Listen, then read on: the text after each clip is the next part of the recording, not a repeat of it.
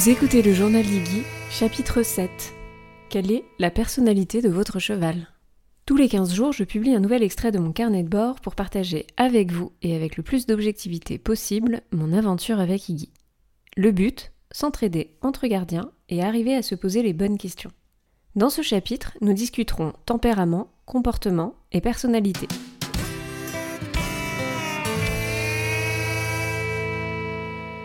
Comment il est votre cheval?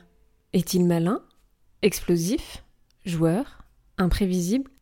Cette nouvelle saison, je voulais la consacrer aux différentes façons de découvrir un peu mieux sa jument ou son cheval. Le dernier épisode réalisé aux côtés d'Audrey ouvrait le bal. Mon cheval est une jument. Qui dit jument dit entière, dit aussi chaleur, c'est pourquoi il me semblait indispensable de commencer par faire le point sur cette réalité qui rythme plus de six mois du calendrier annuel. Pour poursuivre dans la découverte de ma jument et ou de votre cheval, je vous invite aujourd'hui à prendre le temps de vous poser pour parler personnalité. Il va sans dire que chaque équidé est unique, mais pour approfondir ce point, j'aimerais vous parler des différents moyens qu'il existe pour commencer à cerner un peu mieux celui ou celle qui partage votre vie. Pour commencer, quelle serait votre définition du mot personnalité? Voilà ce que j'ai trouvé. La personnalité est une combinaison de caractéristiques émotionnelles, d'attitudes et de comportements d'un sujet. C'est ce qui fait son individualité. J'en comprends que la personnalité d'un sujet est donc unique. Mais peut-on parler de personnalité chez les animaux? En posant cette question, je suis tombée sur plusieurs articles, notamment sur le site de l'IFCE dédié au tempérament du cheval. Il y est expliqué que les scientifiques font une distinction entre le tempérament et la personnalité. Le tempérament est, je cite, le caractère inné de l'individu. Celui-ci va être modifié par l'environnement, notamment par sa mère et les conditions de vie qu'il va rencontrer. Vie sociale, expériences diverses avec l'homme, conditions de débourrage et d'utilisation. Cela aboutit à la personnalité de l'animal. J'ai ainsi découvert que dans le cadre d'une collaboration entre l'INRA, les haras nationaux et l'IFCE, Léa Lansade a mené pendant plus de trois ans une étude longitudinale visant à identifier un modèle de tempérament chez le cheval. Ce modèle comporte cinq grandes dimensions. L'émotivité, c'est-à-dire comment réagit le cheval aux événements soudains ou nouveaux. La grégarité, comment supporte-t-il d'être séparé des autres chevaux. L'activité locomotrice, comment bouge le cheval, spontanément ou pas, par exemple. La réactivité vis-à-vis des humains. Vient-il facilement au contact d'un homme non familier? La sensibilité sensorielle, c'est-à-dire comment le cheval réagit à des stimulations, notamment tactiles. Ces dimensions peuvent être prédites dès l'âge de 8 mois. Ça correspond visiblement au début du sevrage. Et elles apparaissent stables au moins jusqu'aux 3 ans. Ces dimensions sont toutes mesurables sur une échelle qui va de 0 à 100. C'est ainsi qu'il existe aujourd'hui un test de tempérament qui peut être fait passer au cheval selon un protocole rigoureux et strict. Pour autant, tout le monde ne peut pas les passer. Ces tests sont actuellement utilisés, de ce que j'ai retenu, pour des chevaux de grande valeur ou à des fins expérimentales. Ces travaux sont menés pour permettre d'établir des relations entre la mesure scientifique du tempérament et les capacités des chevaux à être utilisés ou pas pour différentes disciplines ou pas. Plusieurs éléments sont susceptibles d'influencer le tempérament du cheval. Les différences individuelles qui ont été observées sont le résultat de plusieurs paramètres dont voici la liste. La génétique. Ici on parle de la race, mais aussi des origines paternelles et ou maternelles. Le vécu de l'individu et son environnement. Le comportement de la mère, le type de logement, le type de contact avec les humains. Puis l'âge. L'émotivité diminue avec l'âge à partir d'un an. Le sexe, il semblerait que les étalons soient plus grégaires, plus émotifs et actifs que les juments, même si tous les auteurs scientifiques ne s'accordent pas sur le sujet. Et, pour finir, le moment où se déroule un événement.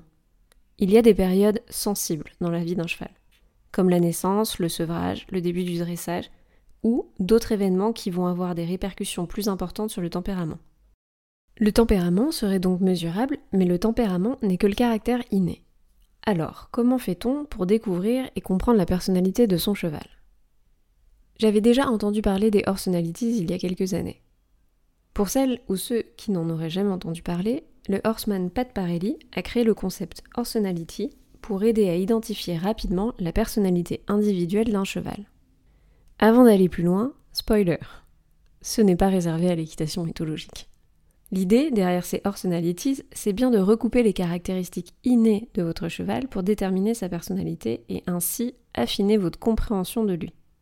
Vous pouvez alors adapter votre attitude, votre comportement, votre enseignement vis-à-vis de votre cheval. Il existe quatre personalities. On parle de cerveau droit extraverti, ou bien cerveau gauche extraverti, ou encore cerveau gauche introverti, et cerveau droit introverti pour finir. Avant de vous expliquer un peu plus ces différents termes et ce à quoi ils correspondent, j'aimerais tout de suite apporter un peu de nuance. Oui, un ensemble de détails feront que deux chevaux dans la même catégorie ne seront pas rigoureusement identiques. Il faut bien voir les personalities comme une base générale. Sachez également que chacun des chevaux peut évoluer d'une personnalité à une autre en fonction d'un contexte et d'un environnement. Ne soyez donc pas figé, voyez ça comme un outil de plus pour créer et affiner votre relation avec votre cheval. Pour ceux qui sont un peu sceptiques, nous avons les mêmes outils en développement personnel humain. Enfin, pas tout à fait les mêmes, mais la logique est identique. Chez les humains, on présente souvent le cerveau gauche comme associé au raisonnement logique et rationnel, tandis que l'on présente plutôt le cerveau droit comme étant intuitif et émotionnel. Chez les chevaux et dans les personalities, il en va donc de même. De manière un peu cliché, le cerveau gauche sera identifié comme tel si le cheval est courageux, sûr de lui, calme, tolérant. Tandis que le cerveau droit sera décrit comme un cheval plus nerveux, réactif, craintif et moins sûr de lui. Un cerveau gauche aura donc naturellement plus tendance à être calme et présent, alors que par exemple le cerveau droit sera plutôt dans l'évitement et la fuite. Si l'on reprend les définitions d'introverti et d'extraverti, le dictionnaire d'Oxford définit un introverti comme une personne principalement préoccupée par ses propres pensées et sensations, plutôt que par les choses extérieures. A l'inverse, un extraverti comme quelqu'un de préoccupé par des choses externes ou des considérations objectives. Alors, comment on traduit ça en cheval? Le cheval dit introverti est généralement peu énergique, ce sont des chevaux froids et qui du coup sont identifiés comme peu réactifs, mous. Le cheval dit extraverti est à l'inverse très énergique et ce sont des chevaux dits chauds et qui du coup sont très en avant avec une tendance à pouvoir se précipiter. Pour pouvoir déterminer l'orsionalité de votre cheval, Pat Parelli a mis en place un graphique. Je vous le mets en lien dans la description. Ce graphique est en réalité un disque qui se découpe en quatre quarts. Dans chacun des quarts, vous avez un ensemble d'adjectifs qui est lié à des comportements. Et chaque quart représente une orsionalité. Ce disque est aussi composé de trois cercles concentriques qui représentent les niveaux d'intensité des comportements, de doux, modéré à extrême. Le but, c'est donc de faire le tour du disque en cochant chaque adjectif et donc chaque comportement que vous reconnaissez chez votre cheval, et ensuite de faire la somme des points dans chaque quart de disque pour voir quelle tendance se dégage. L'endroit, donc le quart de disque dans lequel vous aurez le plus de points, permettra d'établir votre personality. Honnêtement, le disque n'est pas toujours très simple à utiliser. Quand je l'ai fait, j'ai galéré à le remplir parce qu'il s'agit simplement de mots sortis hors contexte. Au même moment, je suis tombée sur un quiz de la plateforme Blooming Riders qui est beaucoup plus évident à remplir parce que là, il va vous proposer différentes options de comportement de votre cheval en fonction de certaines situations et vous donne directement le résultat de votre personality et des typologies d'exercices à proposer à votre cheval. Pour résumer dans les grandes lignes, et je m'excuse si je n'ai pas toutes les subtilités, mais les chevaux extravertis sont beaucoup plus faciles à lire car très démonstratifs.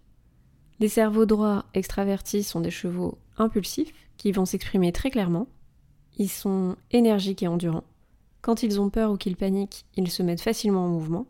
Leur port de tête est généralement très haut.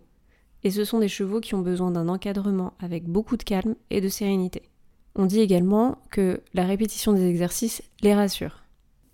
A l'inverse, les cerveaux gauche extravertis sont des chevaux très curieux qui eux aussi vont s'exprimer très clairement. Mais de manière volontaire, ils sont joueurs et parfois un peu envahissants. Ils se mettent donc eux aussi en mouvement car ils aiment être dans la proposition. En général, ils jouent et découvrent beaucoup le monde avec leur bouche. Ce sont donc des chevaux qui ont besoin là également d'un encadrement mais avec du jeu et de la nouveauté. Il faut pour le coup éviter la répétition. Les chevaux introvertis sont beaucoup plus subtils à lire car moins démonstratifs, ce qui peut occasionner quelques difficultés. Commençons par les cerveaux gauches introvertis. Donc il reste des chevaux calmes et volontaires. On dit d'eux qu'ils sont fiables et très peu peureux, mais ils sont beaucoup moins curieux et se mettent moins rapidement en mouvement car beaucoup moins dénués d'intérêt à découvrir naturellement en fait ce qui les entoure. Ce sont des chevaux qui sont donc à l'opposé pas du tout joueurs et qui ont besoin d'être plus stimulés et de trouver de l'intérêt dans ce qu'on propose. A l'inverse, les cerveaux droits introvertis sont des chevaux qui paraissent calmes mais qui sont en fait complètement sur la réserve. Leurs signes d'inconfort et leurs émotions ne se voient pas toujours si on ne les observe pas très attentivement. C'est des chevaux qui vont figer facilement et en fait pour ne pas laisser euh, le cheval exploser, il faut donc être vigilant et lui donner du confort, répéter et augmenter les seuils de précision petit à petit. Alors j'ai fait le test trois mois après l'arrivée d'Iggy, le disque de Parelli et le quiz de Blooming Riders. Et dans les deux cas, j'étais tombée sur le même résultat. Je me suis amusée à le refaire avant d'écrire cet épisode, et les deux également, et je suis tombée sur un résultat un tout petit peu en fait euh, différent. La première fois, j'étais tombée sur euh, donc cerveau gauche extraverti. La deuxième fois, sur cerveau gauche introverti. Alors, je suis pas étonnée du résultat, Surtout qu'on a eu un hiver long, pas très fun, avec beaucoup moins de découvertes, zéro travail et aussi du coup moins de stimulation. Pour autant, en balade et seule, sans congénère, je qualifierais plutôt Iggy de droit introverti. C'est-à-dire qu'elle n'est pas très à l'aise et elle se laisse prendre facilement par l'environnement. Elle se fige si elle n'a pas la vue sur une odeur ou sur un bruit qu'elle a perçu. Alors, est-ce que je m'arrête à cette étape pour me dire que je connais par cœur ma jument? Clairement non. Mais on voit bien que du coup, en fonction des situations et des contextes, je ne vais pas avoir tout à fait le même cheval. Dans les débuts et dans cette première phase de connaissance, on cherche beaucoup à découvrir son nouveau partenaire. Et ce premier exercice, pour moi, il peut apporter euh, bien plus qu'un portrait un peu cliché. En fait, c'est une première base pour comprendre certaines actions ou réactions, et c'est un outil pour tenir compte des traits de caractère dans l'apprentissage du cheval. Que ce soit dans les tests de tempérament ou dans les personalities, les principales dimensions que l'on place au cœur de nos études, c'est l'émotivité, la réactivité du cheval et sa sensibilité sensorielle. Alors pourquoi? J'en déduis que ce sont les trois dimensions auxquelles nous nous confrontons le plus dans notre relation au cheval et en tant qu'être humain. Notre besoin, notre envie d'interagir, de construire avec lui, nous force à mesurer sa prédisposition à y répondre. Le cheval ne se résume certes pas simplement donc à ces quatre personnalités. Et si on pousse la réflexion plus loin, peut-être que l'on peut aussi en déduire que, en fait, une seule méthode, un seul outil, n'est peut-être pas l'unique manière d'appréhender la relation avec son cheval. Si l'on reprend la différence de définition entre tempérament, soit le caractère inné de l'individu, et la personnalité, qui est le caractère inné modifié par l'environnement, les expériences et les conditions de vie, on comprend bien que tout ce que vous proposerez à votre cheval participera au processus de création de la personnalité de votre cheval. Ainsi, dans l'apprentissage d'Iggy, mon questionnement tourne autour de cette adaptation de moi, humaine, en direction d'elle, cheval, et non pas l'inverse. Comment utiliser le jeu, sa curiosité naturelle pour lui faire découvrir plein d'objets et plusieurs environnements. Comment la motiver en essayant de ne pas être trop répétitive, et comment introduire suffisamment de nouveautés et de nouveaux exercices dans chacune de nos séances de travail à pied pour ne pas la blaser.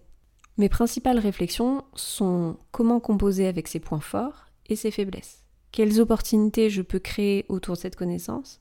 Quelles situations, exercices, activités vont privilégier les expériences positives et influer sur sa future personnalité? Ou à l'inverse, quelles portes je préfère refermer car trop de risques de mise en échec dans l'immédiat? Je finirai ce chapitre en vous introduisant le prochain, l'observation. L'observation, c'est le maître mot. C'est la clé de voûte dans la découverte de l'autre. Et depuis huit mois, je dirais qu'avec Iggy, on est allé assez lentement, mais je découvre beaucoup de subtilité dans sa personnalité. Et c'est en se posant et en apprenant à cultiver mon regard, petit à petit, que je commence à comprendre comment elle fonctionne. J'espère que ce nouveau chapitre vous a plu. Si vous souhaitez nous rejoindre et ne louper aucun épisode, pensez à vous abonner au podcast. Si vous souhaitez nous encourager, n'hésitez pas du coup à nous laisser une petite évaluation et quelques étoiles. Et n'hésitez pas non plus à nous permettre de grandir en partageant cet épisode à une autre personne qui serait susceptible d'être intéressée. Vous pouvez aussi nous rejoindre sur Instagram en cherchant iggy.journal.